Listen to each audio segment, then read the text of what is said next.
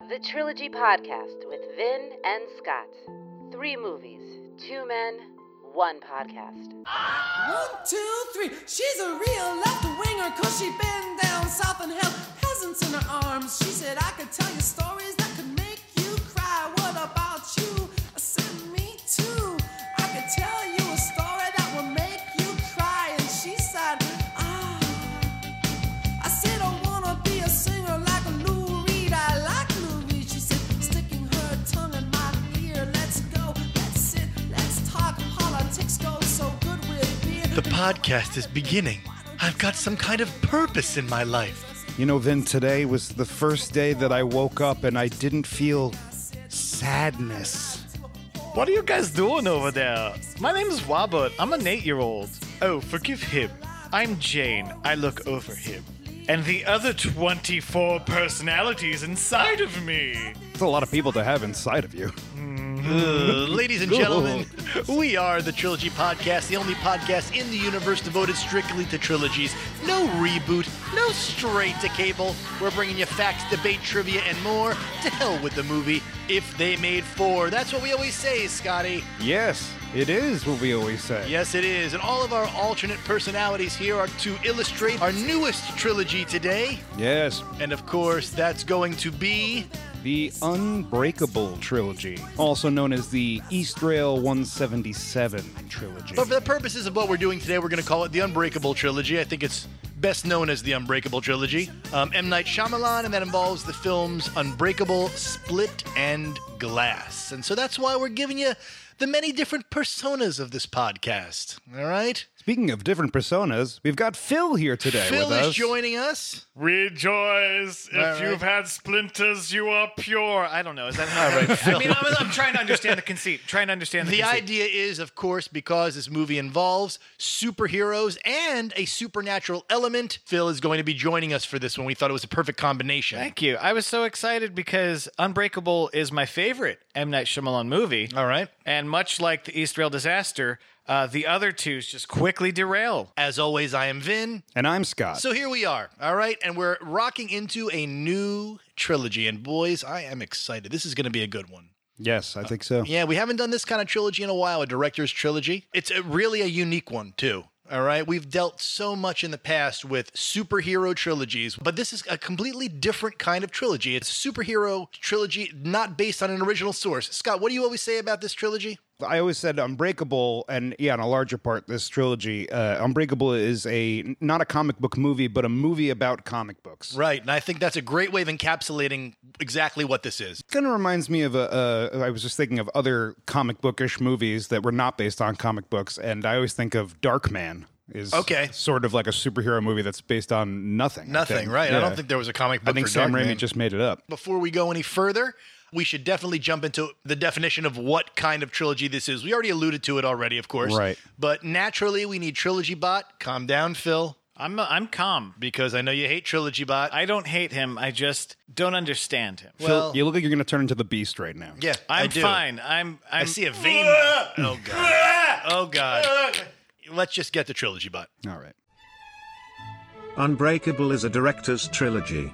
These are usually declared a trilogy by the director and represent a group of three films, unrelated by plot, that are of a common theme or genre, which the director would like to be seen as a trilogy.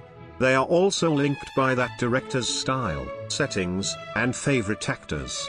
I'd also like to add that Phil can stick it up his ass. Trilogy Bot is correct. As rude and disgusting as he is, he really makes a great point. This is a director's trilogy, but it's different than what we've done in the past because, unlike the other director's trilogies we've done, this one does have a thin narrative thread. Doesn't Yeah. need one, all right? Because for a director's trilogy, basically there just has to be a thematic connection or um, or a stylistic connection. That's what Right. we've seen in the past that spring from the vision or authorship of a director. Ultimately, that that thematic connection is going to be f- for this trilogy exceptional humans, the idea of the modern day superhero. So i- it's not like M Night had to Yeah. link link them together. And frankly, the split connection is really a tenuous one. It's Yeah. just kind of thrown in there at the end, but it, it didn't have to be there. It could really have just been three separate movies about this kind of thing. Right. Sometimes they use the same actor, sometimes they don't. And most of the time, it's the director that determines whether it's a director's trilogy. He says,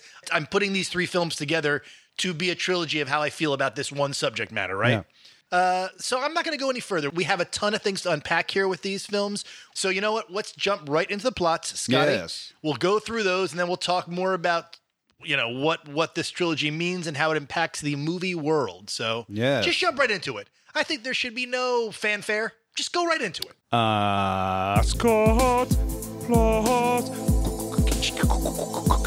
Scott, plot. It's a plot and it's Scott, and you're gonna learn not about the plot. It's Scott.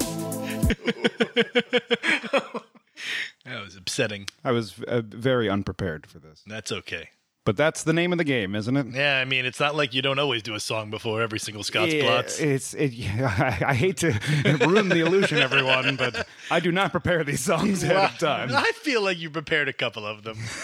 One or two. this one you clearly didn't. no, nothing. Didn't All even right. think about it. Do it, my friend. All right. So, of course, this is Scott's Plots. What I do here is uh, I like to break down the plots for you with no character names, very like bare bones, no frills uh, descriptions of the movies. So, in case you haven't seen them in a while, this kind of gives you a little bit of a refresher. And if you've never seen the movies and just like the dulcet sounds of our voices, then you can enjoy it as well and not be lost.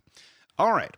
So, we're going to start it all off, of course, with Unbreakable. 2000. In Philadelphia, a sad man who was a star football player in college survives a horrific train crash that kills everyone else on board.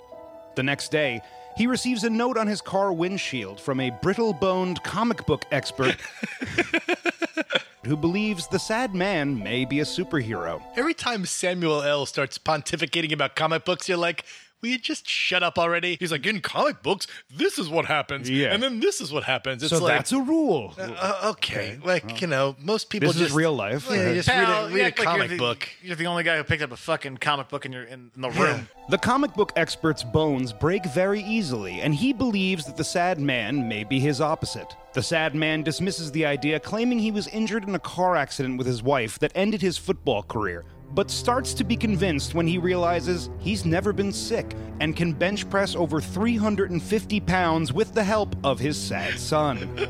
I like how he keeps asking his wife, have, have I ever been sick before?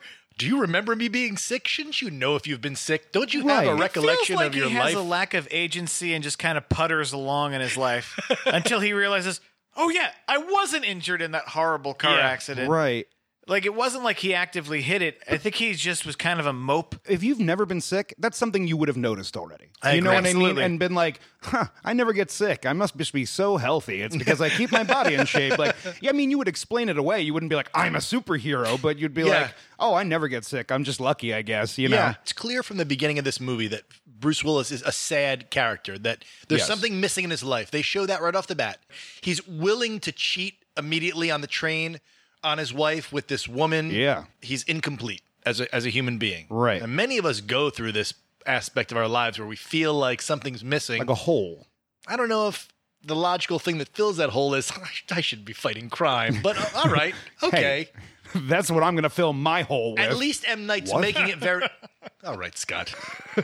I think you see this a lot in M. Night Shyamalan movies too, that there's always like, there's a supernatural element, but there's also like a normal family element going on in a lot of these. Okay. You know, like uh, Signs deals with, uh, you know, the wife's death and stuff and him losing his faith a little bit. Okay. This one, he's kind of lost his way. They're getting divorced, but there's also this weird supernatural element that sort of fixes both things. Well, I think that if we're talking any in any way positive about M. Night, it's the fact that he does ground the supernatural themes in his films in a reality that Right. that the layman can understand. The sad son pulls a gun on his sad dad, believing he can't get hurt. But the sad man tells his sad son about when he was a child and nearly drowned. Are you guys familiar with the famous story with George Reeves, who played Superman on the TV show, where a kid pulled the gun on him because he thought it was really Superman? Right. And George Reeves had to talk him down and say, "Listen, if you shoot me, the bullet will bounce off me and hit someone in the crowd." And he was able to talk the kid, you know, down from Right. shooting him with a gun. Because friends don't shoot each other. Guess so. Okay. I mean, it makes sense. What do you mean it makes sense? Friends don't shoot each other. Oh yeah, sure, sure. I mean, I mean, I hope. Phil stared down the barrel of a gun many times in his life for different reasons. They weren't all guns, but they were definitely barrels. Yeah. Wait. What does that mean? I don't know. Get rid of it, please. You can't stare down a barrel of a gun if it's in your mouth. Phil, we've got many more episodes to do and many places to send you. Put it away. Yes.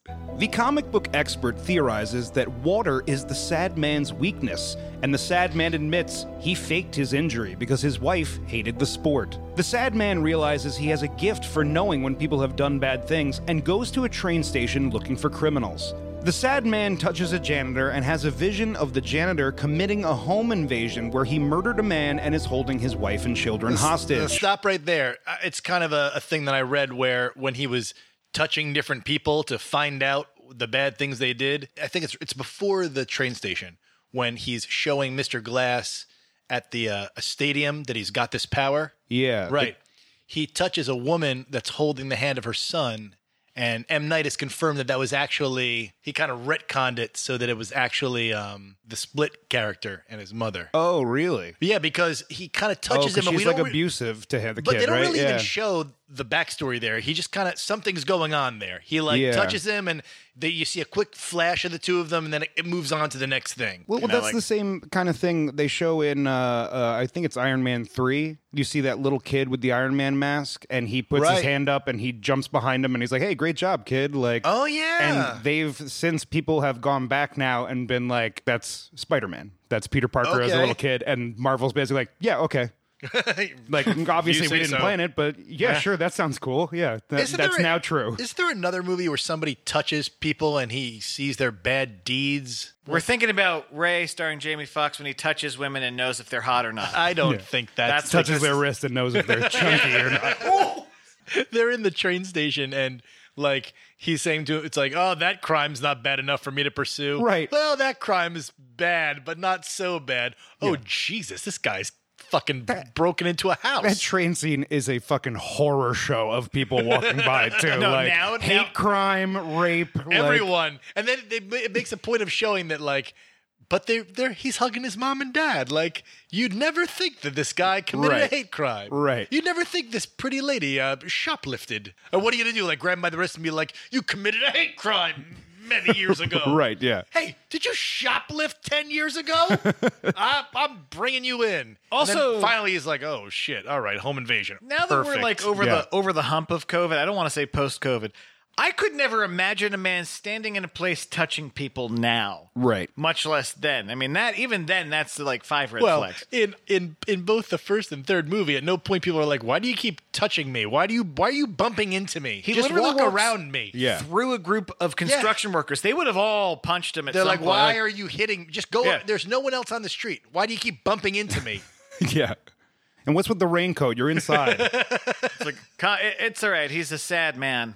Meanwhile, they've rigged up a whole look for fucking Samuel. L. He looks like a, a purple Frederick Douglass. Yeah. Uh, But but yet Bruce Willis is just wearing a fucking Yeah. raincoat. Like, Like, what? Frederick Douglass with Prince Yeah. crossed over. Crossed like- over, and Bruce Willis is just like, yeah, just put me in a raincoat. It's good enough. The raincoat is a metaphor for his fucking acting career because he is a goddamn mope. Yeah. It's just it just hangs out. It's a wet blanket on everything. it and that's touches. like we really want to show the green and the motif. He's like, Put me in a raincoat. That's fine. yeah. Respect yourself. Okay. Respect yourself, Bruce. Come on. remember when I did that song? I'm Bruno. Remember? Put me in a raincoat. I'm Hudson Hawk, baby. No frills. I'm Bruce Willis. No frillis Willis. That's what they call me. the sad man follows the janitor home, kills him, and frees the hostages. Wait, Phil, did you happen to notice that the bad guy that commits the home invasion looks like nails from the WWF? Because he's wearing he's wearing an inmate jumpsuit. He's wearing an Yeah. inmate jumpsuit. he, I, I- so help me God, folks. If I you, think it was his janitor's uniform. But, but you know Why what? is it orange? Th- I Because don't know. well, that's part of M Night's color motif in this film, right? Right. So that every bad guy has a different color as well. Yeah. he yeah. does But- it in Sixth Sense too. But this visually, Phil knows is a wrestling fan. He looks like 80s wrestler Nails, who feuded with The Undertaker. It's exactly who he looks like. The next morning, the sad man tells his sad son that he was right, and he is a superhero. Meanwhile, it's only damaging the son further. It looks like the son's ready to kill himself. He's like, Yeah. "It's- it was me. And the son's like, "Meow, meow, meow, meow." You're making it worse. Yeah. You're making it worse. Right. You're just fostering a codependent relationship with your son by having him keep a secret for you. Yeah. Yeah. It's terrible. Later, the sad man attends the comic book expert's comic book exhibition and meets the comic book expert's mother. The sad man then shakes the comic book expert's hand and has a vision revealing that the comic book expert caused the train crash and other quote unquote accidents looking for a superhero. Mm. And that's the first movie. I mean, I suppose if you're in the position where your limbs break easily and you have nothing else in life, your purpose is to be a villain, and that's and that's okay. Right. Yeah. Sure. Like if I got mauled by a gorilla and I lost my face and hands, I would get bionic implants and become a supervillain. Because at that point, I got to wear a metal dome. Have you thought about this before? I- I- all the Phil, I time. don't know. And it is sort of a comic booky thing of like the villain creates the hero, the hero creates the villain. I know in Batman they talk well specifically. I- Is that a comic booky thing? well? In I mean in '89's Batman, that was made up that the Joker killed his parents. Basically, Batman created Joker in that movie as well. Right. But um, one of the theories I have, like Spider Man, right? Spider Man was created by what a thug killing his uncle, and also science, right? Okay. So what does he fight? He fights thugs and he fights scientists all Okay, the time. So I think okay. like something with your creation ends up being what you're fighting against. That's Okay. what they talk about like in Batman, like uh, Batman and Joker are like, you know, yin and yang, right? Right. Like they need each other. Like the only reason Joker continues to do that shit is because he finds Batman so fucking interesting. Like he hate, he kind of hates Right. Batman, but it's like a love hate. And that is such a theme in this trilogy overall because you're like, why is this fucking brittle boned guy g- just give a shit so much? Well, I mean, why does Right. he keep pushing this narrative of, of comic books so much? It's because it's a personal interest in him. He was Right. trying to validate himself. You, know can't what be I a mean? supervillain if there's not a superhero. So, So- meanwhile, you know, Bruce, that's why Bruce was so sad at the end. Is he's had this catharsis, he's gotten over his sadness, he's found the thing that completes him, and then goes, "Oh shit, I just played into like your game, Right. and you killed all these people." because presumably he wants to be like, thank you for showing me this this this thing I've been missing in my life. Right. But you did it by murdering a bunch of people, Right. which I have to now fight against. Right. So and now I have to carry that with me. you're right. like, So there's a real it's a mind fucker for Bruce at the end. Scott. Why don't you take us to the next film? yes, and of course, the next film is Split. 2016. In Philadelphia, a man with split personalities kidnaps three girls in order to feed them to one of the personalities who is half man, half animal, and has incredible physical capabilities. You got Betty Buckley up in that, and she's like, "Oh, there's no real beast. It's just, It's in your mind. it's not." And they're like, "The guy's like, I've got many personalities. Trust me, it's another personality." She accepts that he has 23 personalities, Yeah, but, but not 24. That's crazy. She's like, "Listen, I was in Cats, so I know all about personalities, and this isn't one of them." well, I mean, hey, 23, thank God none of them are musical theater people. Good Lord. do any of your personalities sing memory? it's my 24th personality, Mr. Mephistopheles. He has no powers. The power is he he annoys people. Yeah. He upsets them. He'll meow the whole session. He makes sewer lids fly. Makes you name your child Bustopher Jones. A controlling collection of his personalities, including a British woman, a stern man with OCD, and a nine year old boy, believe that the half man, half animal personality will protect them and make those who have not suffered suffer. At night, the other personalities email their therapist trying to stop the controlling collection of personalities, and the therapist senses something has happened. One of the flaws in this movie, which is otherwise pretty good, the information that we glean from the movie, the matrix of the story and the different personalities and coming in and out of the light, and that's who's Yeah. the, the overriding personality is interesting. But the actual plot, the chain of events where he's kidnapped these these girls is kind of half-assed. Yeah, I feel like he he set up the initial conceit being this is an escape movie, and then just went left with it being a superhero movie. Yeah. And what's funny is we don't know at this point that the beast is going after people that have not felt the pain that he's felt. Like he's attacking people that haven't suffered the way he suffered. So why even pick those girls? It's it's it's unclear early on in the movie. All I know, if I ever get abducted, I'm just gonna immediately out the gate be like, "Listen, a television fell in my head when I was four. Meanwhile, the three girls attempt to escape, but with no success. The therapist visits the man with split personalities to try and stop him, but she is killed when the man with split personalities becomes the half man, half animal personality.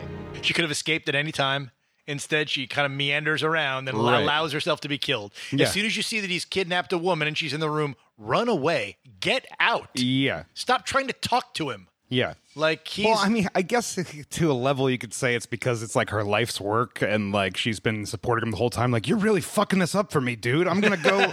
I'm, I'm the top expert on this shit, and you're gonna go fucking bananas on me and prove that it doesn't work. Like, Yeah, good point. The man with split personalities kills two of the kidnapped girls, and the third kidnapped girl shoots him with no effect. But when it is revealed that the third has endured a lifetime of sexual abuse from her uncle, he spares her, as she has already suffered. The uncle is bad because he destroyed Pam's painting in that episode of The Office. Oh, right. So we know what a piece of shit that guy is. a Frank, right? right? Yeah. So the whole link between her and her abusive uncle is is not really it's not realized kind of till the end. to me, it makes the movie more interesting, though, to have that angle of like, okay, this girl is like a survivor. Like she's, a survivor like a he's a victim. survivor. I Right, get it. Yeah. No, I really get it, but I just feel like they could have fleshed out those flashbacks a little earlier and and made the connection a little quicker. Mm-hmm. Yeah. Until the end when he looks at her and he's like, "You are also abused." Well, again, you know, it's M. Night Shyamalan. You don't have all the information until the end of the movie. right Sort right. of thing. but at that point you're saying to yourself all right the hypothesis of betty buckley that like these split personalities like have their own powers oh one of them's a diabetic and this and that i'm not sure that those powers include climbing the, the the walls like you're now your power from the split personality is subverting physics and Yeah. I think it pulls from tropes from like Italian horror movies or like giallos, where it's like the psychosis is causing him to kill, but also the psychosis is giving him power. So then now Yeah. we're verging into another territory. So this whole movie like starts out as a horror movie built on survival. Right. With the with his adversary being somebody who has trauma, but then it just goes to crazy town in the name of we later find out Well- rounding out a trilogy. No, but Phil, you're making a great point because the movie in no way feels like Unbreakable. It's No. not filmed like Unbreakable, it's filmed like a supernatural movie. Yeah. So when they tack that shit on at the end, which we'll get to, it feels like it comes out of nowhere because Yeah. it doesn't it doesn't feel like they're connected in any way. Right. It does. It feels like an afterthought, but supposedly he planned that. I feel like it does the movie a disservice because a really fun supernatural horror movie would be this guy's a beast, and then you Yeah. leave it at that. No, yeah, it could have been a great standalone. The kidnapped girl is rescued, and the man with split personalities escapes.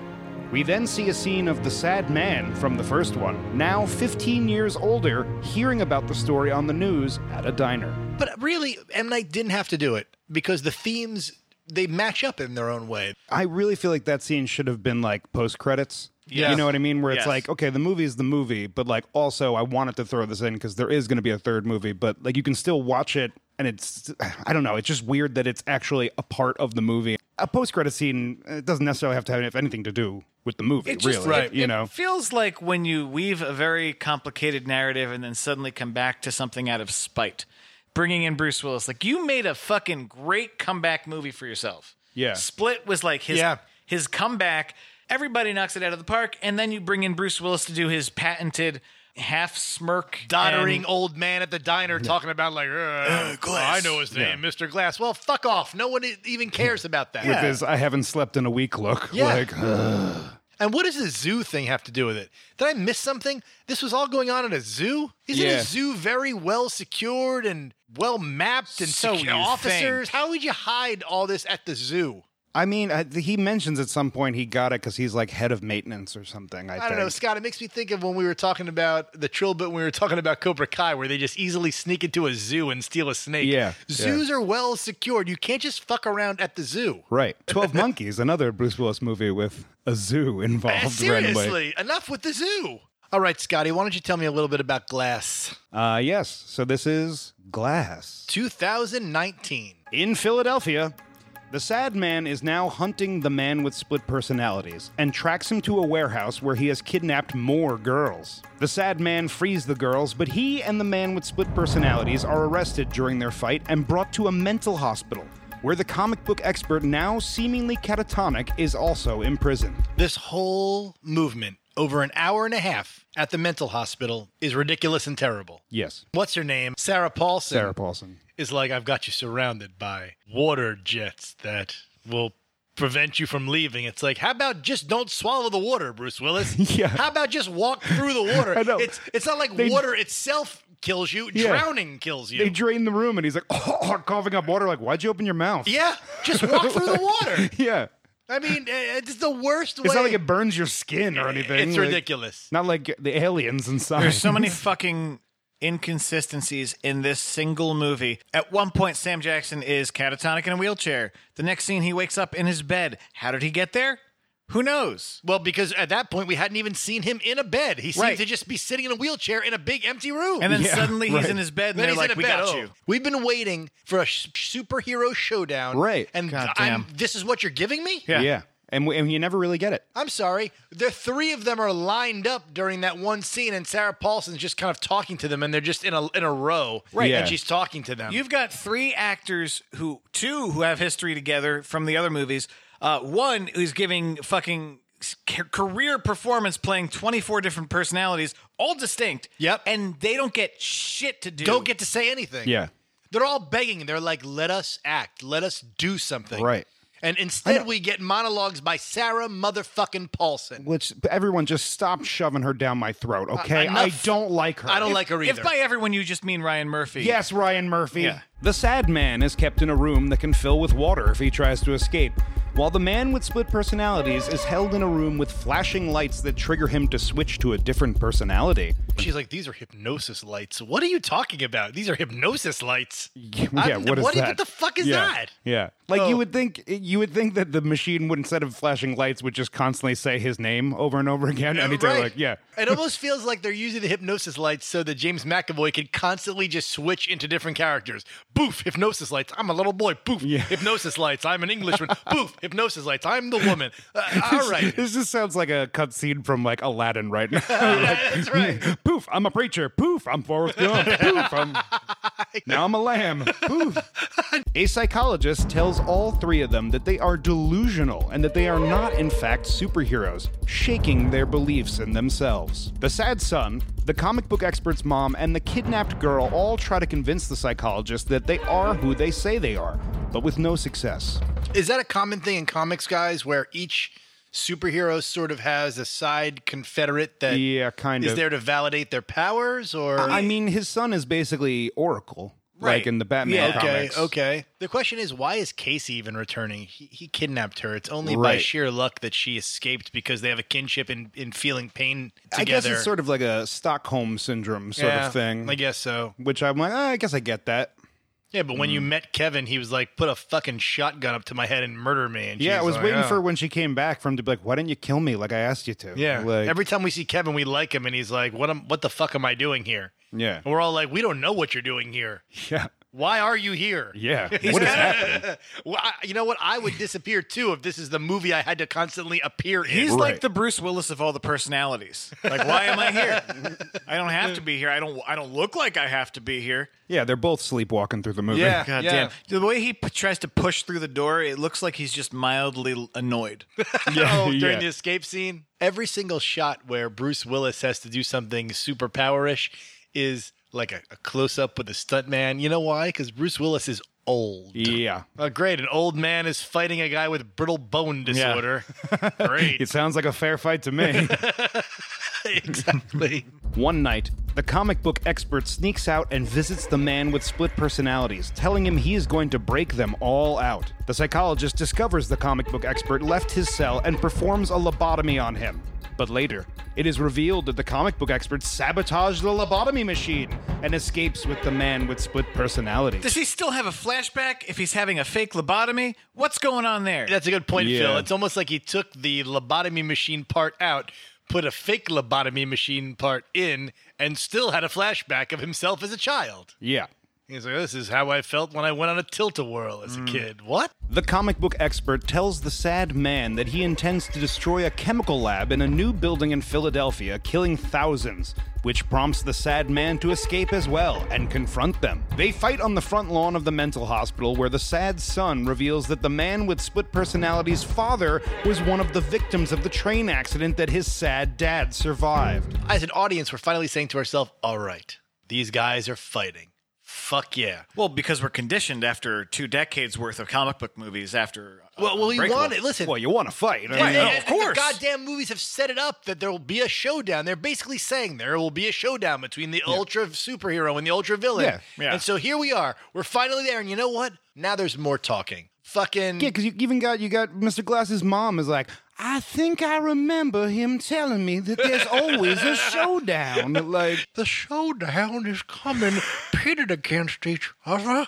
Well, Yeah. just shut up. All right, so that's surprise number one. The father that would have saved young Kevin killed because Right. of the actions of Mr. Glass. Right. Surprise number one. Go ahead, Scott.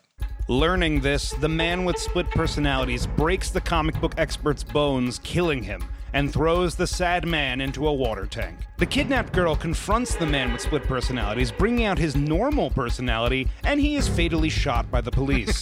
In his stomach. yeah. All right. Yeah, like, I I mean, he could have been okay. Not in the chest, not in the head. Yeah. right. Put a gauze put patch pressure on, on it. that. What are you doing? Yeah, the beast could have handled that shot. Yeah. Good job. Should have let him just be the beast. Yeah. Beauty and the Beast. All right, Lansbury. The sad man is then drowned in a puddle.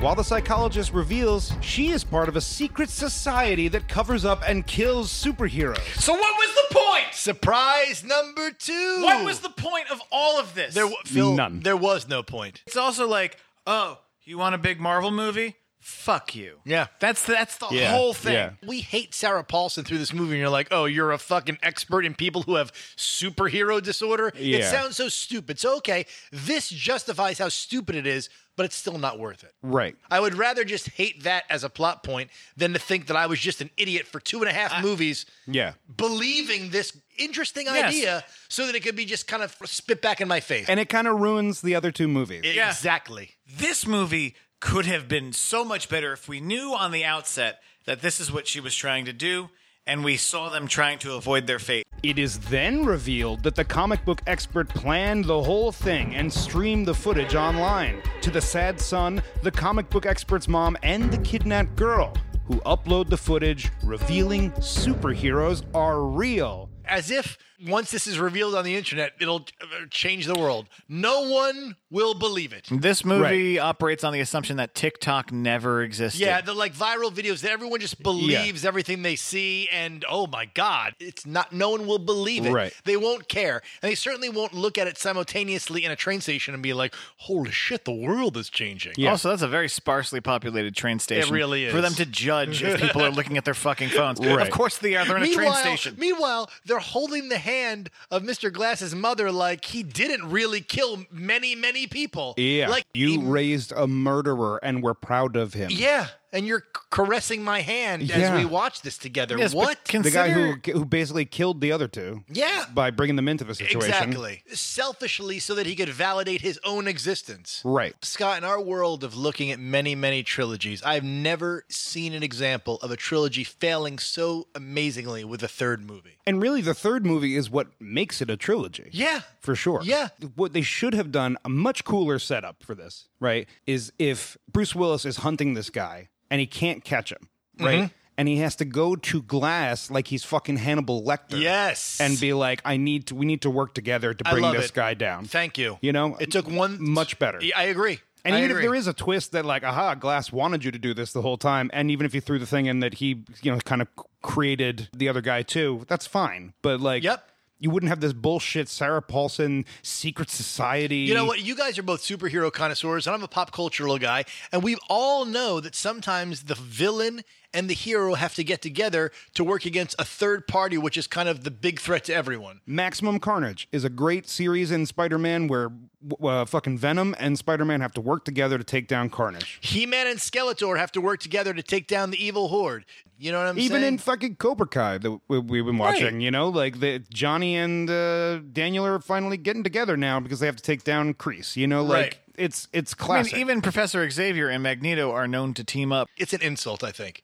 I think it's an insult not only to moviegoers, it's an insult to people that appreciate comic book movies and the idea that this was an original take on comic book movies. Right. So, all right. Those are the plots for the first three films. Ugh. And now I think it is important that we get into the details of how these movies were made. The Vinformation? I think that's a perfect time for our new Vinformation tune. Hit it, Billy. All right, Minaj Neliyahu Shyamalan. That's his real name. He goes by M Night. Yeah. M. Night Shyamalan came into prominence in the late 90s. Um, he's originally from Pennsylvania, What? He's from Pennsylvania? Penn Valley, Pennsylvania. What? So like near like Philadelphia? I could have never guessed. wow. All of his movies take place in Philadelphia. I know. That's, I, that's what we I'm- got the joke. Yeah. Let me move on. All right. M. Night came about in the uh, late 90s, of course, with The Sixth Sense, which was the highest grossing thriller of all time. Yeah. It's since been passed by It. Oh. it. But I feel like M. Night is one of the last of a group of directors where his name kind of sells a movie and tells you what kind of a movie you're walking into. Right. This was more prominent in the 70s and 80s, but as we go into the 90s, once you get past Tarantino, how many other directors can you say that about? All Yeah. right? You've got M. Night Shyamalan. You guys tell me, what other directors can sell a film nowadays? Wes Anderson. Christopher Nolan. You know, we mostly sell movies on the strength of the actors in it or the subject matter. M. Night is a very specific type of director. You know, you're going to see a supernatural film. You know, you're going to see a film that has some kind of a twisty ending. And probably these days will be bad. He um, wrote a couple of screenplays. Did you know that he was the screenwriter for Stuart Little? Did you Wow. know that he was one of the screenwriters for She's All That, starring Freddie Prinz? Wow. The twist being she was hot all along. I did not see that coming. He was actually linked as well to um, the fourth Indiana Jones movie. There was talk that he was going to be Right, the one yeah, I that remember that at the They time. pitched a million drafts, but George Yeah. Lucas really wanted aliens. He was going to do a, uh, a Harry Potter movie. He was going to do Sorcerer's Ah. Stone. Um, and he was also going to be one of the directors of Life of Pi, too. And I like pie. You like pie too? I'd like to talk now about his body of work. And in doing so, guys, I think I'd like to reveal the twist of every single movie. Let's because, do it. Because Let's do fuck it. M. Night Shyamalan. Sixth Sense. Spoiler alert. Bruce Willis was dead the whole time. Yes, indeed. M. Night Shyamalan, The Village, Unbreakable, Sixth Sense. I see Sign- dead people. Okay. He was nominated for that film for Best Picture, Best Director, and it became a pop cultural phenomenon. The idea of I see dead people set a standard that he's never been able to live up to his entire career, right? Right. Uh, I mean, because of how gigantic it was. Yeah. The difference is, though, all the other name directors, your Scorsese's, your Coppola's, your Oliver Stones, these people, it's not like they then had a string of shitty movies Yeah. it- they may not have o- outdone their previous big hits, but they're giving you quality after quality. I don't think M. Night is doing that, right. as evidenced by the next movie. Well, Unbreakable. Sure. All right. And then Signs. Spoiler alert. They're allergic to water. That's right, Phil. The aliens landed on a planet made up of water, but they're allergic to water. Right. Next movie, The Village. Spoiler alert. They're not in a village. They're in, you'll never guess, Philadelphia. What a shitty movie. He's making a movie every two years. Lady in the Water in 2006. What's the twist on that See, one? there's not really a twist with that. It's it's just kind of a weird movie overall. Oh. Okay. Um, the next one is The Happening. Uh, the twist is uh, Mark Wahlberg is a terrible actor. I don't know that that's a twist. yeah. Yo, trees, what are you doing? I hear you whispering, planning on stealing something, No, ma'am, we're not. plan on murdering me in my sleep. What? No. Two years later, we've got the last Airbender. It was an Uh, anime.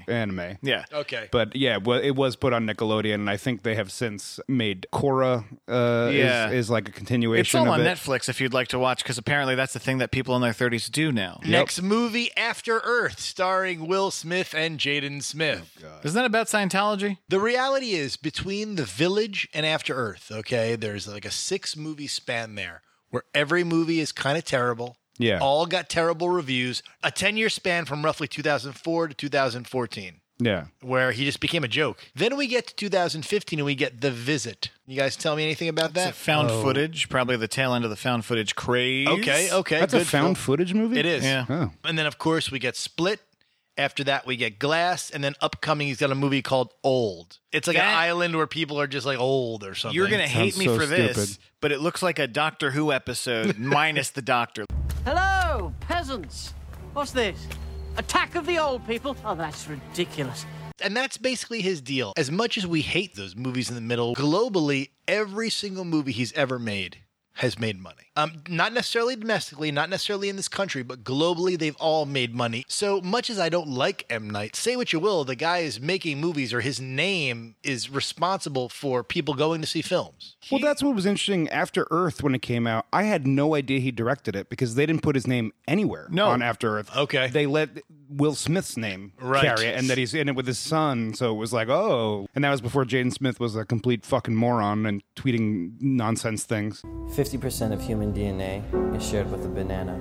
Unbelievable. Guys, the British Film Institute said this about M. Night. All right, and you tell me whether you agree or how you feel about it. One of his challenges is presenting works that ask for childlike wonder and contemplation in a pop culture that's now moved towards short attention spans with snark and testosterone fueled arrested adolescence. I don't think there's any childlike wonder or introspection or anything redeemable about Glass. I feel like he just is insulting people and their love of superhero movies with Glass. Okay. You can have a childlike wonder without being treated like a fucking child. Right. You know what I mean? Like, don't treat the audience like they're morons. It's this, you know, it's just this aha idea, the idea that he knows more than than we know. I Right. feel like that's is obnoxious. Oh, I fooled you. Well, why did I watch your fucking movie for two hours? Right. I don't want to feel like an idiot. he puts himself where he has to like really try hard to stick the landing. Yeah. And when you do that, like a lot of times it's going to be disappointing or unsatisfying. All right. So that is M Night Shyamalan, guys. Let's talk a little bit about each of these films. Okay, starting with Unbreakable. M. Night saw it as a deconstruction of the genre, that it was a superhero film that was grounded in reality and that it didn't have an original comic source. Right. And he decided on a movie based on an origin story. He wanted an origin story, and that's kind of what he went with. The movie did okay money wise. It wasn't nearly as big as The Sixth Sense, Right. 75 million is what it was made for. It did 248 million globally, but domestically only just over 100 million. Also, the marketing for the movie told no one about the superhero That's twist. exactly right, Phil. The movie didn't they didn't want to market the movie as a superhero movie in any way. At the time, that was a niche genre. There was no Avengers, no Marvel at that period of time. It was considered very niche. And I think you're going to thank um, Batman and Robin for that. Actually. yeah, they killed the superhero Yeah. genre with that shit. What killed the dinosaurs? The Ice Age! It's funny because in that same year, X Men came out, and that's kind of where it really begins again. Disney did not want to market this in any way as a superhero film. They instead wanted to market it as a supernatural film in hopes of capturing the same um, acclaim that that Sixth Sense did, and so that's what they did. Despite the fact that the movie begins with information about comic books, I mean, in the first five seconds, you're reading comic book statistics. That opening just reminded me of the Runaway Train video for some reason, like when they're giving the statistics of 100,000 kids run away. Runaway train, never going back. Wrong way on a one-way track. Seems like I should be getting somewhere. Somehow, neither here nor there. It's become a cult film later on. People love this movie now. When they look back and they, they think about, you know, in the context of the superhero world that we live in now, this is considered to be, you know, a landmark film. The DVD was a huge seller. Yeah. It had so many special features and such a, a, a wide, like, deep explanation from M. Night about why he did it and what went into it. Right. Right. There are so many motifs in this film. Yeah. Okay. We're talking about colors in a big way. Samuel L. Jackson is defined by the color purple. Right. Which a lot of it was his suggestion using the color purple. He's got a fascination with the color purple. In Star Wars, he begged Lucas to give him a purple s- lightsaber. Yeah. Good guys are good guys are green and blue. Bad guys are red. That's just the way it works. No purple left. You, you might get purple. Bruce Willis is connected to the color green throughout the Yeah. film. Yeah. There's a lot of allusions to um, reflections and the idea of glass. A lot of shots are, are Yep. shot through a mirror image effect. Or Okay. e- even uh, upside down shots Yes. you see a lot.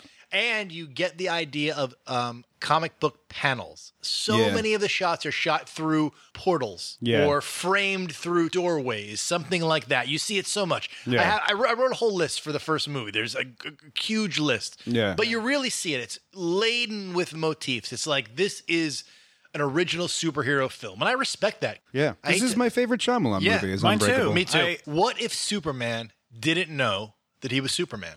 Right. That's basically what we're talking about here, which is a really cool idea. It Yeah. really is. Yeah, I know. Oh, You can do all these amazing things, and sometimes you think that you will just go bust unless you can tell people about it, huh?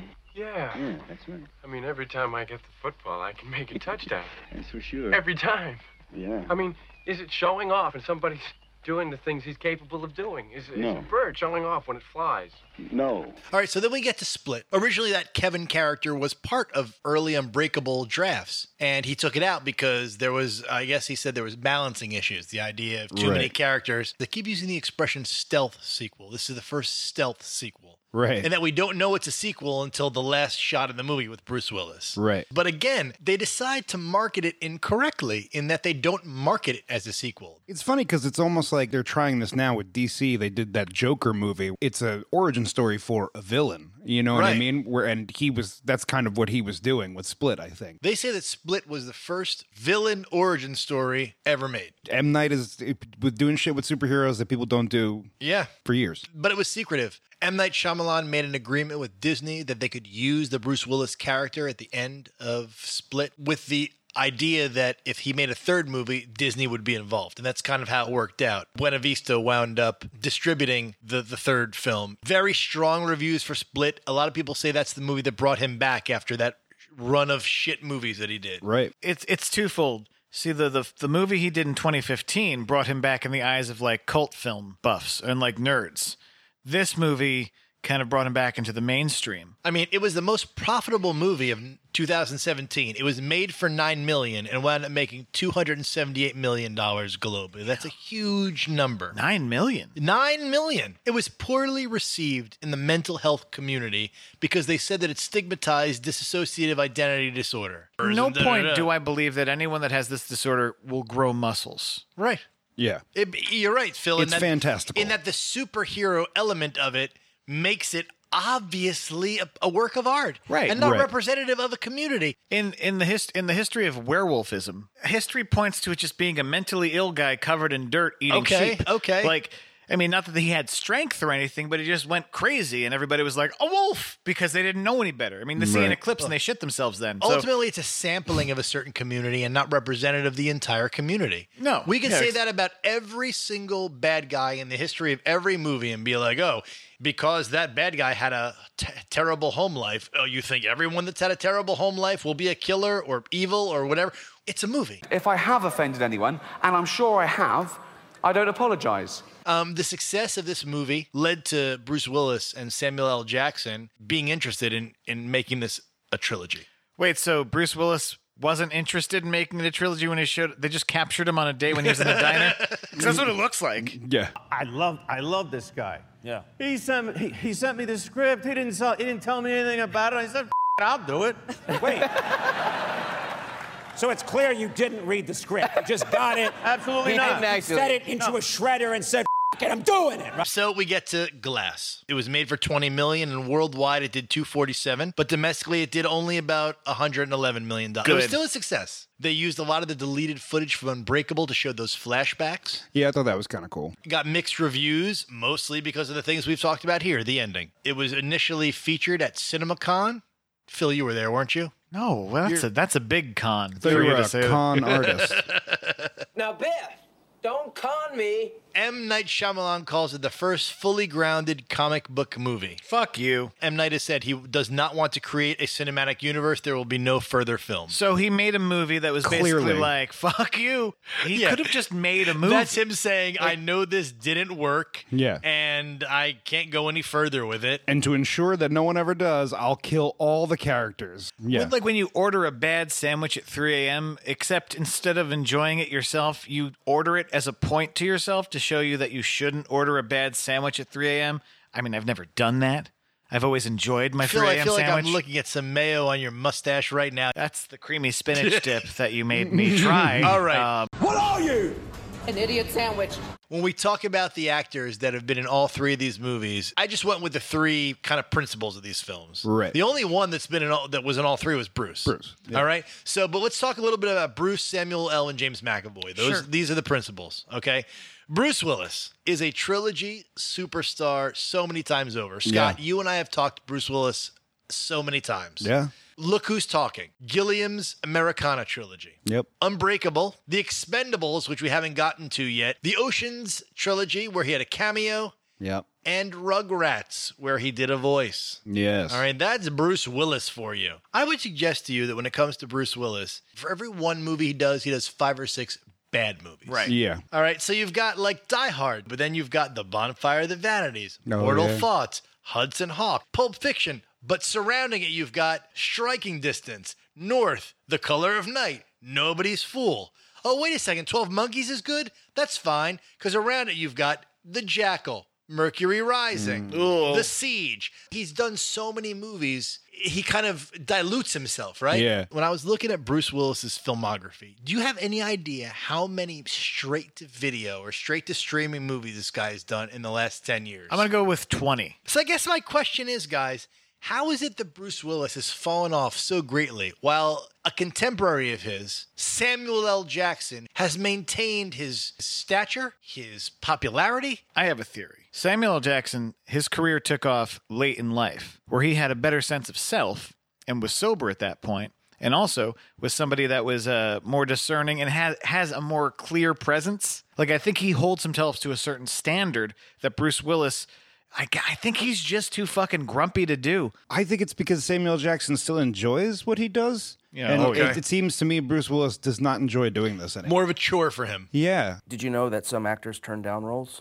I- Any plans to reboot the Grumpy Old Men franchise? So then that brings us to the other, you know, lead in this trilogy, Samuel L., who is the biggest trilogy superstar in the history of everything we've done. Samuel L. has been in Jurassic Park, the Unbreakable trilogy, s- the Star Wars prequel, the Star Wars sequel, Triple X trilogy, Iron Man, Thor, Captain America, and at the end of this year, Spider Man. So rather than just kind of beat around the bush, talk about him forever, I would like to know from each of you guys if I took away all the Avengers movies, took away all the Star Wars movies, took away all the Quentin Tarantino movies, and took away Goodfellas, what is your favorite film of his? I would go with 187. Oh. I really liked that movie. When I, s- I saw it too young, but it had a profound effect on me for a while. I mean, that and A Time to Kill. I quite like The Caveman's Valentine. Really? Okay. Yes. Okay. Yes. Where, of course, he plays a, uh, a homeless, Homeless man guy, yeah. Oh, Who, again, has a mental illness. Okay. Um, I like it. But I think it's it's actually a really interesting movie. I mean, it's it's a little bit cheesy at points, but I think he does a good job in it, and he's well casted it. And it's- you know, moments are funny to me, but you know, it's it's a very rewatchable movie. Scott, you must know that I'm a big snakes on a plane guy. so I'm going to go with snakes on a plane. But it lived up to everything that I hoped it would be and wanted it to be. What's funny is these guys have been in a lot of movies together as well. All right. They were in a, this trilogy together, Unbreakable and Glass, but they were also together in Loaded Weapon 1, little cameo by Bruce little Willis. cameo, There. Pulp Fiction, of course. They did not interact, and um, Die Hard with a Vengeance. Yes. Why do they work together well? I think they're both kind of um, no bullshit personality types. You Okay, know, kind of okay. like they both they're both guys with attitude. So I Yeah, think they work good. well and they they they butt heads with each other. At the I same think. time, there's a contrast, like tonally, with they're no bullshit. Like the Hmm. way that they banter in Die Hard is awesome. Uh, All right, seven guys with seven wives. Shut up, McLean. I'm good at this. Seven guys with seven wives. Shut the fuck up, McLean. He said seven wives with seven sacks. Seven, Seven times wives? seven is 49. Now tell me the rest. Oh, your sack with s- seven. Weren't sack you with seven- listening? Yeah, I was listening to hear The every fuck fucking is thing wrong with you? Well, I, besides having a bad fucking hangover for one All right, thing. all right, all right. All right, and the last guy that's worth mentioning, of course, for all three of these movies is James McAvoy, Scottish actor. Um, he's a trilogy superstar. He's in the Chronicles of Narnia trilogy, but I think a lot of people first saw him in The Last King of Scotland, where he acted against uh, Forrest Whitaker, Right. who won the Academy Award for Best Actor that year. In addition, he was in Atonement, which was a huge movie in 2007, was in Wanted in 2008, Scott, which Creed mentions in that episode of The Yes. Office. Okay, geniuses, how would you do it? Curve the bullet, like in my favorite James McAvoy film, uh, Wanted. He played Nomeo in Nomeo and Juliet. Ooh, that's a piece of shit. And um, of course, he played um, the young Charles Xavier in the X Men 4, 5, 6, and 7th movies. Oh, look. I ca- Actually, I, I, I, I can't feel my legs. I can't feel my legs. I can't feel my legs. All All right, so let's talk about the details and foibles of Unbreakable. I believe comics are our last link to an ancient way of passing on history. The Egyptians drew on walls. Countries all over the world still pass on knowledge through pictorial forms. I believe comics are a form of history that someone somewhere felt or experienced. Then, of course, those experiences and that history got chewed up in the commercial machine, got jazzed up, made titillating cartoon for the sale rack. My favorite part of this movie, and in college, I used to talk about this first scene so much. It's so good. And I would just reenact the entire thing. They're like, Did you drop this baby? What? Did you drop this baby? Jesus Christ, no. Why did I start to tear up when I saw this first Yeah, scene? yeah, right? We know Iman Walker mostly. It's like watching Up, you know? You're crying within the first few couple of minutes. I don't know that I'd compare it to up. To up. It appears that your baby has sustained some fractures while inside his uterus. His arms and his legs are broken. Iman Walker, I think we all know him best, the guy who plays the doctor. He's Yeah. fr- he's Saeed in Oz. And you know, while we're talking about actors that were in this film, it's probably important that we just mention Robin Wright real fast. Yeah. All right, she plays Bruce Willis's wife. We know her best from Princess Bride. Yeah. Yep. Um, Forrest Gump, uh, Wonder Woman, and the Justice League. That's right, yeah, Talking she's about also superheroes. in Wonder Woman. I'm just gonna say I don't really like Robin Wright. I, she's actually really good in House of Cards. Okay. Like, I feel like there are actors that like I didn't like at a certain point, and I think they evolve and they get better. Okay. And they, they sort of like learn their craft a little bit more. And I feel like she's somebody now who I think I think she's much better now than she used to be. I just dislike her so much in Forrest Gump, but I think that's more of a mechanism of the movie, yeah. more Mm. Hmm. so than her. I had the weirdest She's dream kind of a one shitty time. person, She remember? is a horrible person. I had the weirdest dream one time that I was just she we just hugged. And my sheets were all wet. I know. I was it was more of like a warmth. Maybe it was because she had nowhere else to go. So Bruce Willis survives that uh that crash, Yeah. and the first thing he does when he goes home is he's eating some cereal. Better eat a steak, Because he's still sad. have a burger. I'm Right? just saying. he Today gets was the home- first day I woke up and wasn't sad because I had Count Chocula. Also the guilt that you could see in his face as he leaves the hospital and all of these family members of the deceased are staring at him. Just him. Right. In his green shirt. That is, it's a great scene actually when he's like, you know, the doctor is overlapping it, talking about you are the only survivor, you don't have a scratch on you, and while he's doing that, all these like expectant faces of these people waiting to see their loved one come Yeah, out, Yeah. yeah. and nobody else is coming. The city has seen its share of disasters. I watched the aftermath of that plane crash. I watched the carnage of the hotel fire. I watched the news waiting to hear a very specific combination of words, but they never came. Then one day I saw a news story about a train accident, and I heard them. There is a sole survivor, and he is miraculously unharmed. The first scene where they meet up with uh, Mr. Glass at his comic shop with the kid, and he tells he's like, "We're leaving, Joseph. Throw that water in the trash." We're like, throw the water in the trash? What? What?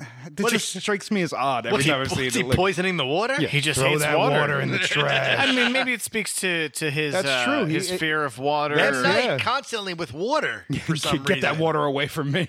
That's water. Yeah. You know, it'll kill an alley. You put it in the trash. Don't leave it lying around.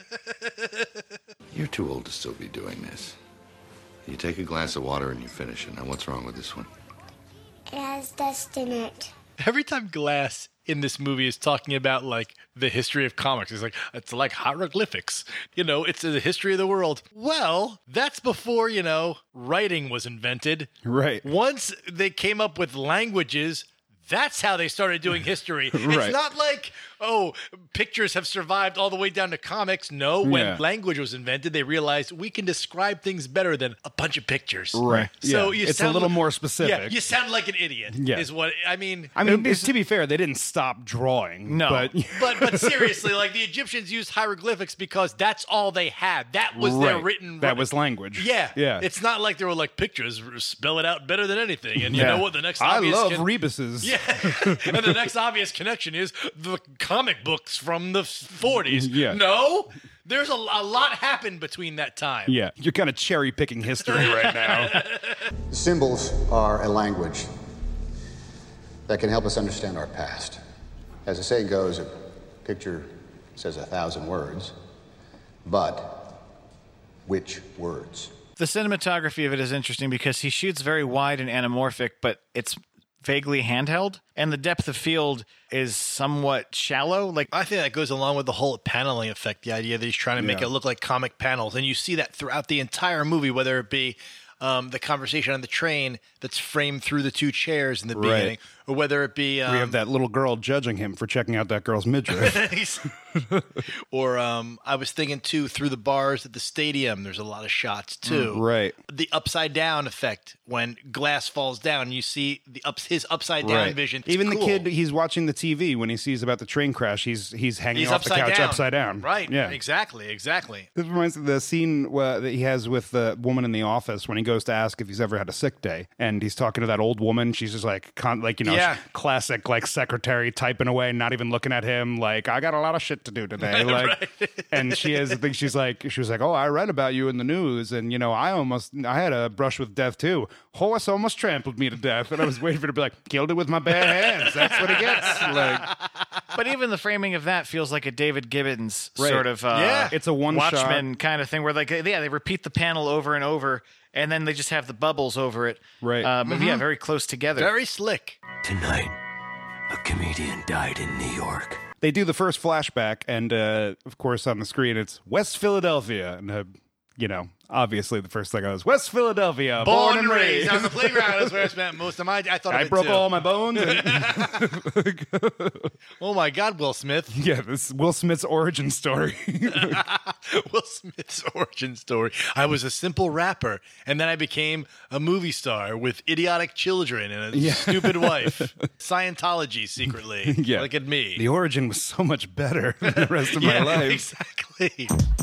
Now this is a story all about how my life got flipped, turned upside down, and I'd like to take a minute, just sit right there. I'll tell you how I became Mr. Glass in West Philadelphia, born and raised on the playground is where I spent most of my days. When a couple of guys who were up to no good, they called me Mr. Glass.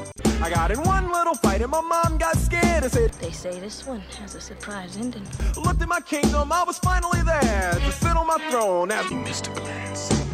I love the first scene with Sam Jackson. I think it's one of his best scenes in the whole movie of him dealing with that guy who is buying that fucking that that one shot cell for Right. his like four year old. Which obviously, what are you talking about? That's that makes no sense that that person would be buying that for their child.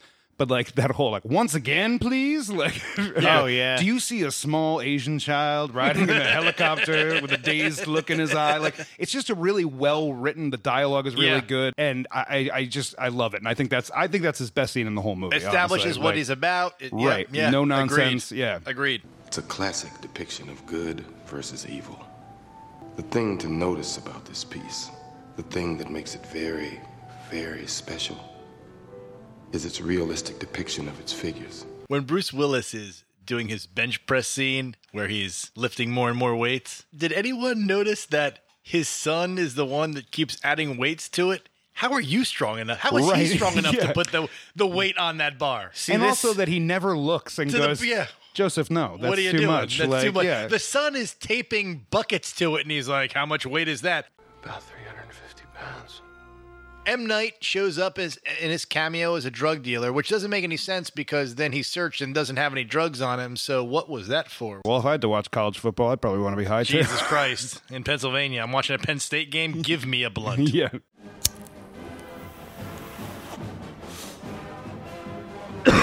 I also love the there's the comic book shop scene where uh that he's guy banging into shit. Yeah, he's banging into shit and he's like, I hope you're not jacking off to the anime or whatever. Um, for some reason, one of my favorite lines of that, he's like, Listen, man, I gotta close up. I gotta get some chicken in me. You know what I'm saying? Oh, I'm like, yeah. I'm like, I think about that all the time. like, I gotta get some chicken in me. Like, like why why specifically chicken? Like it's not like I'm like, I gotta eat. I gotta get some food in me. Like, I gotta get some chicken in me. Nothing else. You want another piece? Here, have a breast. when he goes to the train station, and this it happens throughout the whole movie, but the soundtrack that's playing it, it gets a little pure moods for me. you know what I mean? It's got the like,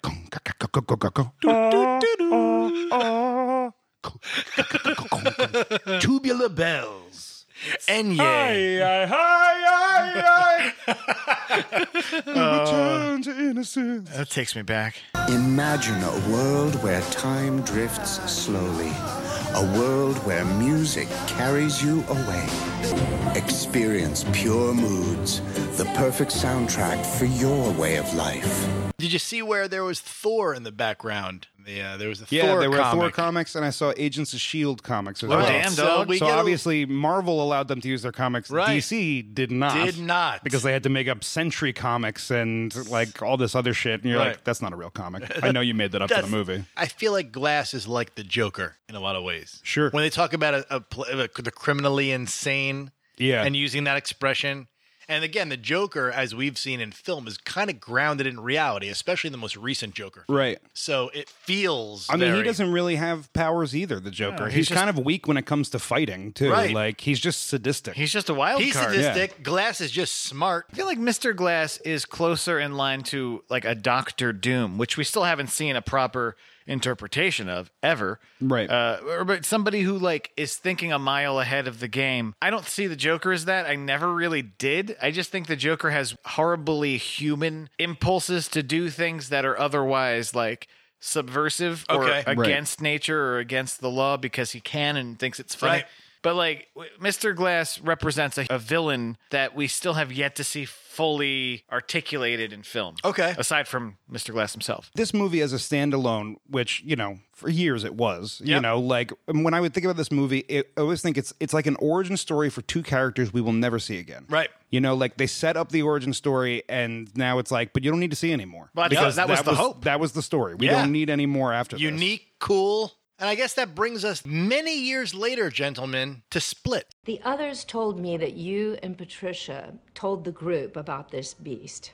How this beast can crawl on walls like the best rock climbers, using the slightest friction and imperfections to hold his body close to seemingly sheer surfaces.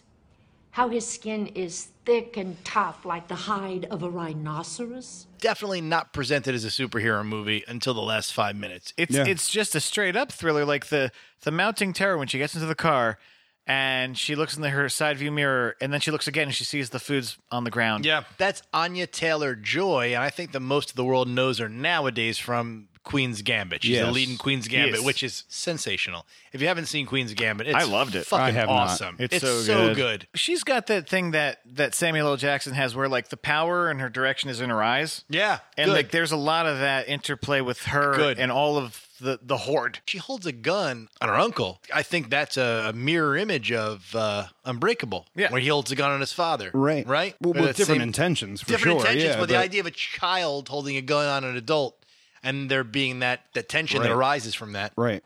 I'm your uncle. Stop it, Casey.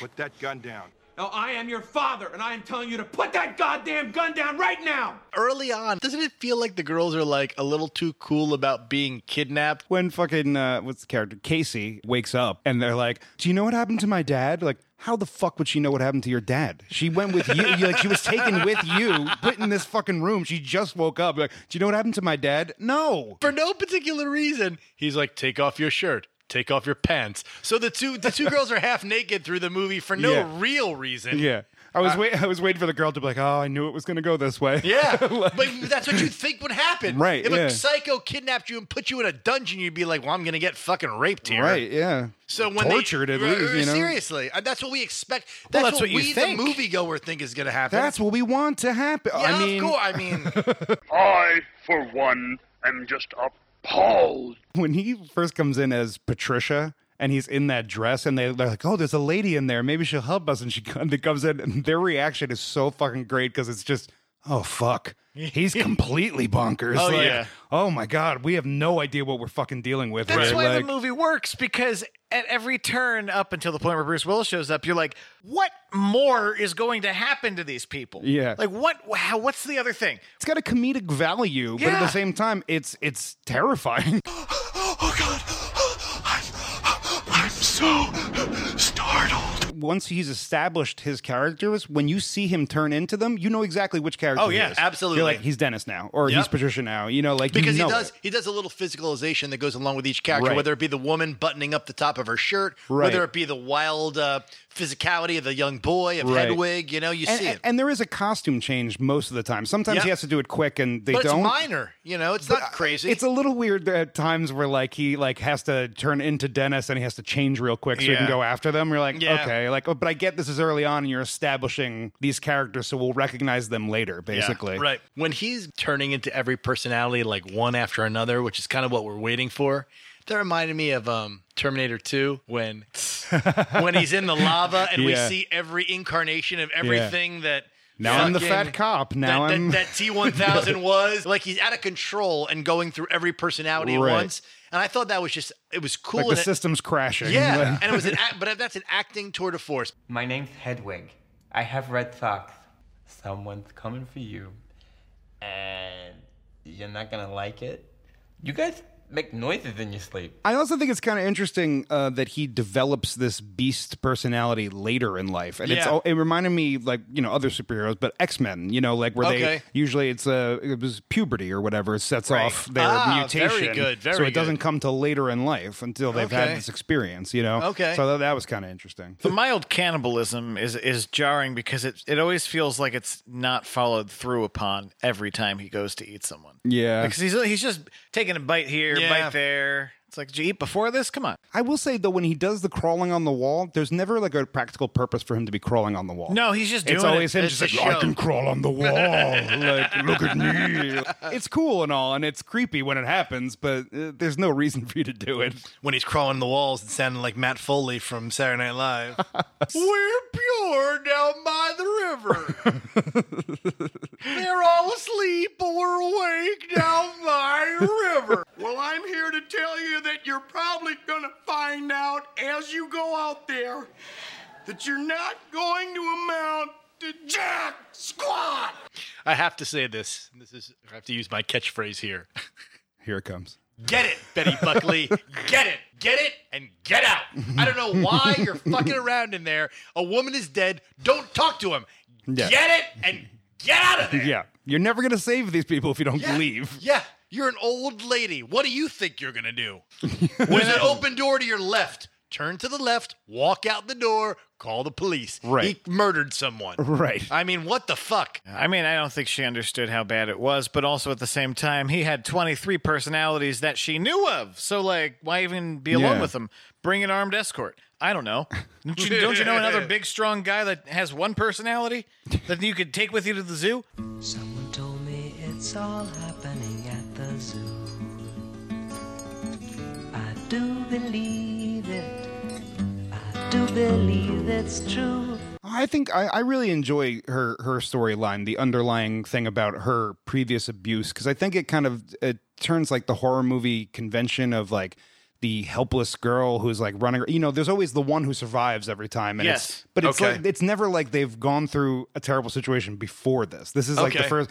Where, so we're like it, it was interesting to see her like oh she seems to know what she's doing because she's dealt with monsters before in her life. And it's not like she's a badass Right. femme fatale. She's just a survivor. Yeah, it's this idea that those who are abused are sort of stronger because of it. Come and up. Kevin recognizes it, so when he Right. it adds a different level to it, I appreciate that. Right, which to me, like, it kind of makes sense in the third movie when she's kind of like thinking about him and wanting to go back because, like, I think she there is a kinship.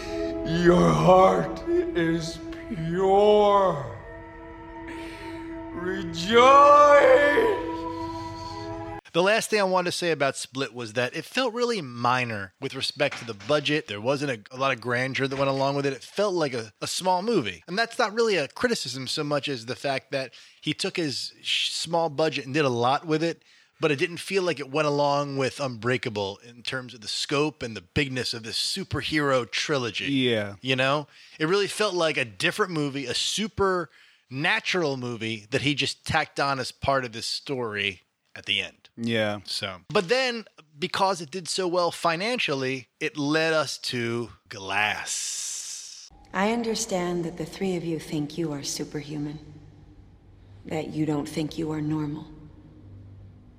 You've convinced yourselves you have extraordinary gifts, like something out of a comic book. I am here to discuss the possibility that you are mistaken. I like how in the beginning of Glass, the son is now his tech guy on the radio. Yeah. And the first villain that he takes down is doing a Superman punch on people. Ah, Did- yes, Did you get yes. that? Superman punch. Ah. And playing the fucking knockout game. Guy just knocks out Rick Moranis right at the beginning. exactly. the script seems so self-referential in the whole "I'm gonna go salt bay on your ass." That means nothing. What does that means- mean? It means fucking nothing. And then How- Bruce Willis is like, "What does that mean?" He's like, "It's a stupid internet thing." And it's like, "But why did you put it in your fucking script?" Right. And it doesn't even make sense in context No. because he Salt Bay is this, Well, I right? mean, Like- which is which you can't see, listener, is that Scott is arching his arm to show what Salt Bay does with the salt. He sprinkles it on in an interesting way. so he means he's just gonna attack him with a, a pinch of salt. It's Salt Bay. He's the most important chef in the world. They've decided to go with Bruce Willis with a full white beard. He looks like George Carlin's last stand-up set, set and like ju- he's clearly like a little looking a little weak. He looks Yeah. like the Gordon's fisherman. Trust the Gordon's fisherman. And the cheerleaders feel very like jokey. Like they're all dressed the same way. Their same arm is handcuffed in the well, they same typically place. wear the same uniform. They're cheerleaders. I know that's, but I, I, I- I just the, the visual. That scene is so silly because it- the the logic or the lack thereof. When David rescues them and they all gather around him, you see the beast coming. None of them run until he's like, "Leave!" And then Why are you they all- still here? And then they run at the beast. and then he throws a, ch- a fucking table at the one and knocks her out cold. And then they got to pick her up and just run the other way. And they're like, "We're sorry about our friend. I'm sorry. We're gonna, we're gonna leave." I threw a table, caught the table, That threw the, table, back. okay. I know. Run, rush, and put on little table. I discussed the fade away the table. Why'd you leave the keys up on the table? Here you go, create another table. So then at this point in Glass, we get where it starts to really become a piece of shit. Sarah Yeah. Paulson shows up. Don't you care about the cheerleaders? If you knew that they were up there, why didn't you save the cheerleaders? Why is no one reacting to the fact that you just saw these two people tumble out of a fucking building? They obviously do have powers. A 65 year old man gets up, dusts himself off, Yeah, and is They- ready to they keep fell fighting. from a building. They went to such great lengths, I thought, in the first one and in Split to kind of explain how this could happen. And I feel like they took the time to really explain that and try to ground it in reality. And then this is just like, I'm an expert in superheroes. Yeah. Who, like, Scott, she goes so far as to say, it's the center of my work. She's talking magician tricks and, I hate and, it. and rock climbing. What are Yeah. you talking about? like, no, but like, but like a really good magician, the best magician. Like, what the fuck are you She's saying? like, you know, people rock climbers can just climb up b- the sides of Yeah. buildings without no, no, they can't just do that. Yeah. He wa- he was upside down, you Yeah. idiot. He wasn't just rock climbing. So, um, like, and what about bending the, the iron bars? He, he did that, right? Like, well, you know, I did it too with a wrench. With a Yeah, wrench. With a wrench? what are you talking about? She's like, oh, I would like you to allow us to m- give you an MRI, Bruce Willis, because you were in that train accident and it could have caused some damage to your frontal lobe. You don't think they check for that after the train accident? like they literally tell him you don't have a scratch on you and you're completely fine. Like I'm sure they did an MRI and they're like, let's make sure nothing's broken. He's not like hemorrhaging in his brain. Right. Like you were in a horrific train accident. Of course we're gonna check that. And out of nowhere, we're making uh fucking Mr. Glass is like he's this intellectual genius. And like, yeah, I get that he was smart in the first movie, but not to this level of like I've planned the next six moves. That's what Like, doesn't make any sense. Mr. Glass doesn't have a superpower. Right. Every single mastermind from real other comics have another overriding power, no? He's you know more what? like a um a Lex Luthor, I would say. Right. Okay. Somebody who doesn't really have powers, but Powers. has ambition. And meanwhile, all we want through the whole movie, we're like, "C- this is called Glass. Can Samuel L. Jackson start talking again? Because he's Oh the my actor God. we care the most about. I when he know. starts talking, we're like, awesome. Yeah. But then he starts pontificating again about fucking comic books. He's like, oh, there in the comic books, there's people that are half beasts. It's like, will you shut up already? Yeah. Just we we're there. we already. understand the beast man concept already. We've got it. Yeah. Miss Patricia said that your bones can break if I like tap them. Is that true? Yes. Uh, so what's your superpower? Your your mind? Oh, also, Osaka Tower is described as a true marvel. I have it written down right here. Get out of here. Yeah, it's a, tr- a true Marvel. So, all right, I Mm. appreciate that. If the movie was worth a shit, that would be a clever little, Yeah. you know, fuck you. But it, since Yeah. it's not worth a shit, it just makes you seem pathetic. since every Marvel movie is better than this. Yeah. Yeah, F you. There's one of the characters, I think he's like a southern character, one of the personalities that uh, Kevin right. has. Yeah. And he's talking to his like he's like, Yeah, people say I talk a lot and I spoil movie endings, you know, like but everybody knows and then I forget what the example he gives, it gives away some ending to something. And I was really thought he was gonna give away the ending to the sixth sense. I'm like, see, that would have been a, a cute like in reference to yourself. Yeah. Like, but everyone knows Bruce Willis is dead since the beginning, like and then just cut to the next thing. Like What's something we've all Okay, seen? Six Feet Under. We can all talk Do about not that. tell me. Michael C. Hall in the van. Spoiler the alert! bodies in the now I box. don't even have to watch Kevin it. Spacey is Kaiser He's Soze. Luke's father is actually Darth Vader. She's the sister and the daughter. They just kill off Dumbledore. The character will die eventually, like Christopher on The Sopranos. Ah! That's not a spoiler. Only watch the first Did you guys see Sixth Sense? Ah! Shut up, Nothing Seinfeld. past season Golden two. Girls. Nothing past season five. Nothing past season eight. Was that before or after Corey marries Topanga? Yeah, and why do all their sidekicks just show up together at the same time at the end? Were you called to come here? It's weird. Or- With the exception of Casey, they've had 19 years to fully understand comic books. Why is he in a fucking comic shop? Yeah. Why is his mother trying to understand comic books? Why i- is she presenting information about Action Comics number one to them as if really? this is a new concept? Yeah, it's a limited edition. Yeah. Will you shut up? I think I remember something now.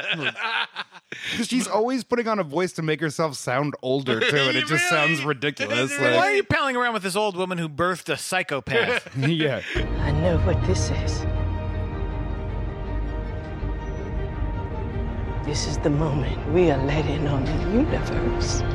We finally get to the part at the end that we want to see the big showdown, the big fight. And when they're fighting, I'm like, this is fucking awesome. Finally, we get to it. Yeah. And there's just more fucking exposition, more talking. And it's like, There's just, just too much shit happening at once during this fight. fight for God's sake. It's like it's like the end of episode one where they're doing having that sweet lightsaber battle, and they keep cutting in with this stupid fucking space battle with Yes. Anakin. Like, whoa, this is a fun trick. Ex- Wee. You're like, exactly "Just right. Show me the fucking fight I, want to hate- watch. I hate That's so much. exactly right, Scott. and then these fucking visions of them showing like this secret society that apparently only meets in restaurants together. fancy, fancy restaurant Where they all Uh, international sit around restaurants. and wait until everyone who's not in the society leaves, and then we can talk. Why didn't you just rent out the restaurant? Thank God they finally left. We've been here for three days waiting for us just to be us in this So- room. And then even the bartender is like turns and I'm like, the bartender's in on it too? It should be great in the middle of one of those meetings, like, like all right, good, now we can start talking. So anyway, we found out about these superheroes, and then two people just walk in, table for two, like fuck. Meet you anytime you want in our Italian restaurant. And we figure out that like Elijah knew about this the entire time. Why didn't he mention it? Yeah. All he does through the other movies is talk about all of his opinions about comics. Why would he save this piece of information t- as a secret till right, the end? Right. You know, why not say, and in comic books, there's always some evil group that's been around for a thousand years trying to suppress superheroes. Yeah. They found us. And then this, this fucking ending, like of like, oh, it's Mr. Glass holding the mirror up to society, or Oh, like try to show off this please. fucking thing.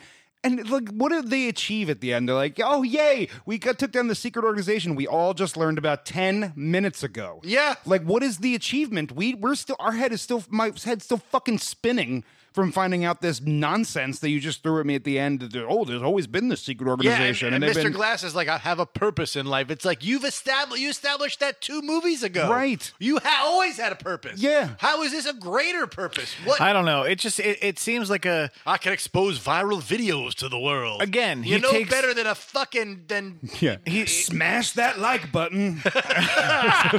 if I get ten thousand views, it means I'm validated as a man. Click the little bell to make sure you get all my new videos.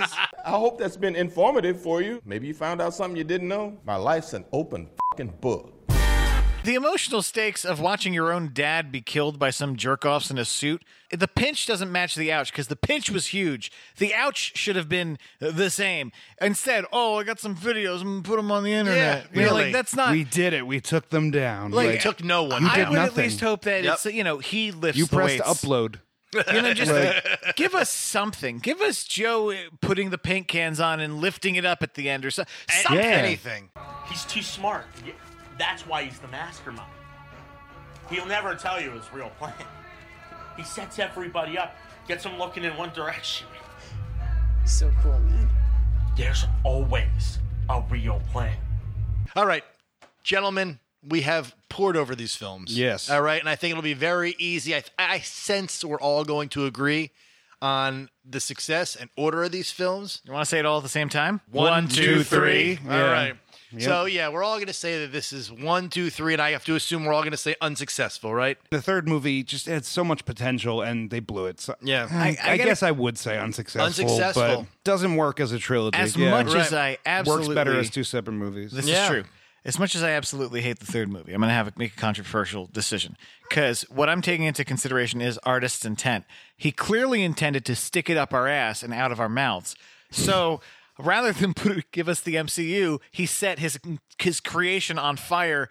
Yeah. So I'm going to say it's a successful trilogy Oh, Phil. by M Night Shyamalan's turns. terms. Right, but it's doesn't it seem like he didn't want to make this third He movie? did it, right, and I but, don't know but why he did. I don't know why he bribed Disney and Bruce Willis and Samuel L. Jackson and all these Right. people into coming back to make this movie, unless his intent was to set it all on fire. And I think we all we always, as I always have to remind you guys and Scott, is that we have to judge it on whether we enjoyed all three of Oh, these yeah, I didn't movies. enjoy the I third didn't one. enjoy the third movie. No. It didn't work for me. See, because I always see the In good ter- in it, like where I'm like, there were I know. sections that I feel like this movie could have But in worked if they terms just of like in changed terms a little bit of the of the plot. construct, though, if you look at the entire thing, it's a good movie, a good movie, and one that I didn't enjoy. I can't call it successful. Yeah, All right. especially with this one because the third movie does tie it in and truly make it a trilogy. And yeah, Exactly. Yeah, It- I it gotta wouldn't say have been so- unsuccessful. All right. Guys, thank you so much for listening. This has been the Trilogy Podcast. I am Vin. And I'm Scott. And, and I'm Phil right Join- now. Joining us. Uh, not getting hit in the eye with a boomerang. No, Yeah. none of not that being shit. attacked by Does it- various does the creatures. plastic surgery look okay? you look a lot better, nicely. Uh, Phil. All right. Yeah. As always, ladies and gentlemen, you can find us on Instagram. I put up at least one post every day that really tries to mimic what we talk about during this podcast. It's at Trilogy Podcast. We are climbing. We're close to ten thousand fucking people that are watching our shits, and we're loving it. And Scott, And I uh, run the Twitter. Check us out there. It's also at Trilogy Podcast. Uh, we do uh, some fun polls about the movies. We ask what your favorite was. We ask a bunch of stupid, silly questions. So get involved and let your opinion be heard on this All right, nonsense. and as we go out, I'd like to hear Phil pretend to be a bunch of different people while I chuck different things at him. Go. All right. Hello, my name is Reginald, and I'm very hungry all the time. Ow! what is that? Uh, hey, I'm Fred. I drive a truck. Ew. Uh, hey, come in my truck, kid. Pretend to be a wrestler. Hey, I'm gonna kick your ass this Friday at the Pontiac Silverdome Oh, in God. Washington, Kentucky. And then, and then, then, you know, I'm gonna twist your arms. Thanks for listening, folks. Have a great day. yeah, I don't know about you, but uh, I got to get some chicken in me.